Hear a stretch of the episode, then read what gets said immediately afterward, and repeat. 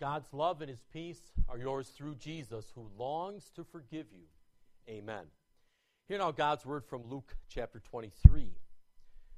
Two other men, both criminals, were also led out with Jesus to be executed.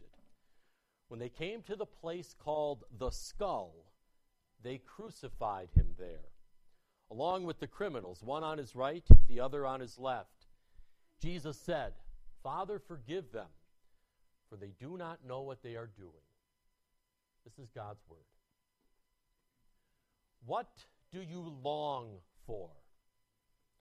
What do you really, you know, yearn for more than anything else?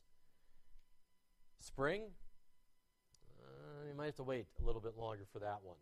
Um, Friday night? Well, you're over the hump, right?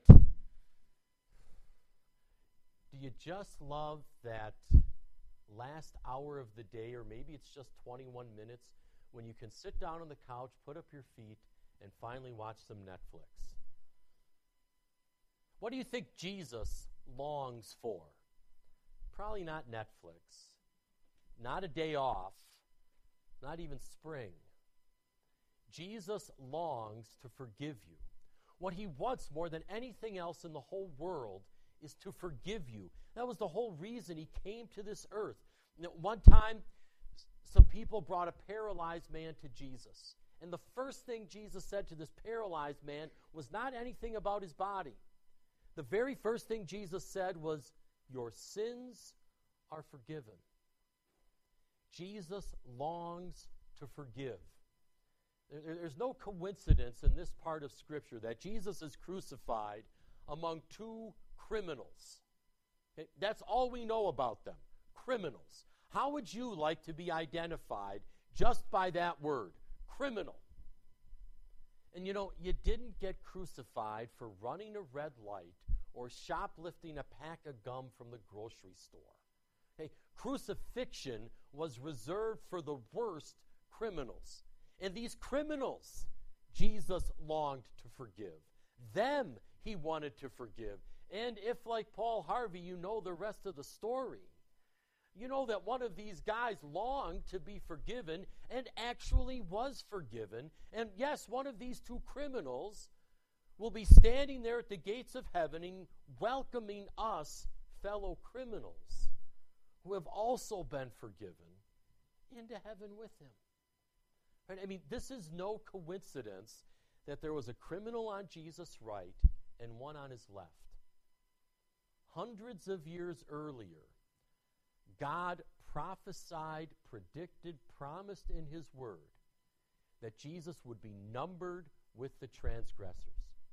And there's Jesus smack dab in the middle, as though he's like the king of the criminals, right? And he's the team leader of all the transgressors, right smack dab in the middle of the criminals, numbered with them, crucified with them, and yes, forgiving those criminals.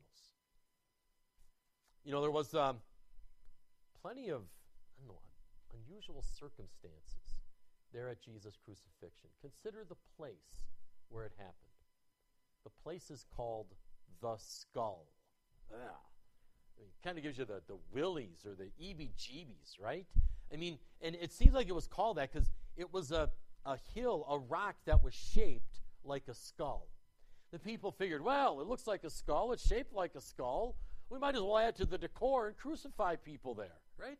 I mean, was it had God designed this hill just for this purpose, for the crucifixion of his son? Had he just conveniently placed it right outside the city gates of Jerusalem? And for thousands of years, did he control the erosion and lack of erosion so that it would still be shaped like a skull? On the day that Jesus was crucified, the day he fulfilled his greatest mission that he always longed to do and bring forgiveness. Yes, it was there at that skull that Jesus got what he wanted most you, your forgiveness. Because it was there on that skull they crucified. It's actually just one word in the original language, and it's pretty amazing how the greatest events in history are recorded in the Bible with a single word? At Christmas, she gave birth. One word. On Good Friday, it is finished. One word. At Easter, he is risen. One word. And here they crucified. One word. But who is part of that they who crucified him? Well, we might think first literally of the Roman soldiers who pounded the nails into Jesus' hands. But there was an awful big conspiracy going on, right? The Roman soldiers acted at the directive of Pontius Pilate, who gave the sentence for Jesus to be crucified. And the, the Jewish religious leaders had a big hand in this. They didn't like Jesus pronouncing forgiveness, they wanted to hold people to the law. And the Jewish political leaders were in cahoots with everybody. They didn't like this Jesus guy coming around saying there's a kingdom not of this world.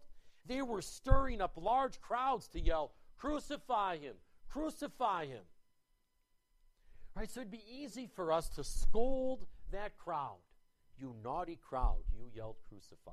And it'd be easy for us to look down on the religious and political leaders. You stirred up that crowd. And it'd be easy for us to, you know, shake this self righteous finger at Pilate. Why didn't you have some guts and let Jesus go free?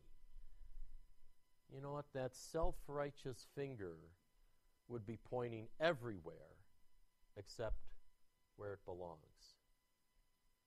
I crucified Jesus. My sins put him there on the skull.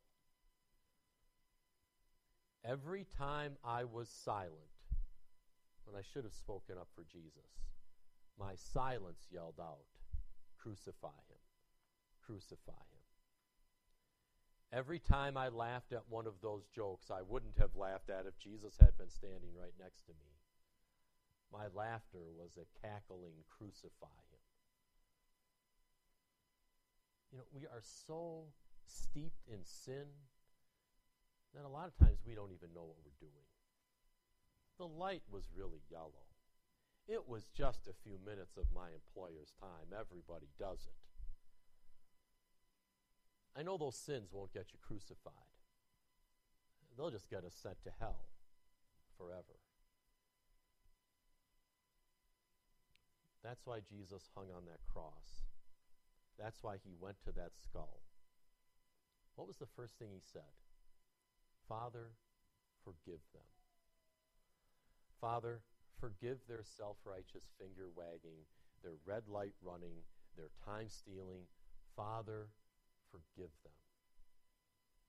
As he's slowly suffocating, Jesus prays, Father, forgive them. And as he's losing precious oxygen, he uses that voice to say, Father, forgive them. That's all Jesus longed to do. That's what he wanted most of all. Father, forgive them. For they do not know what they are doing. Wait, what, what? Didn't they know exactly what they were doing? They were crucifying somebody. Yeah, but the Bible tells us they acted in ignorance. They didn't realize that he was the Son of God. They didn't know that he was the Lord of glory.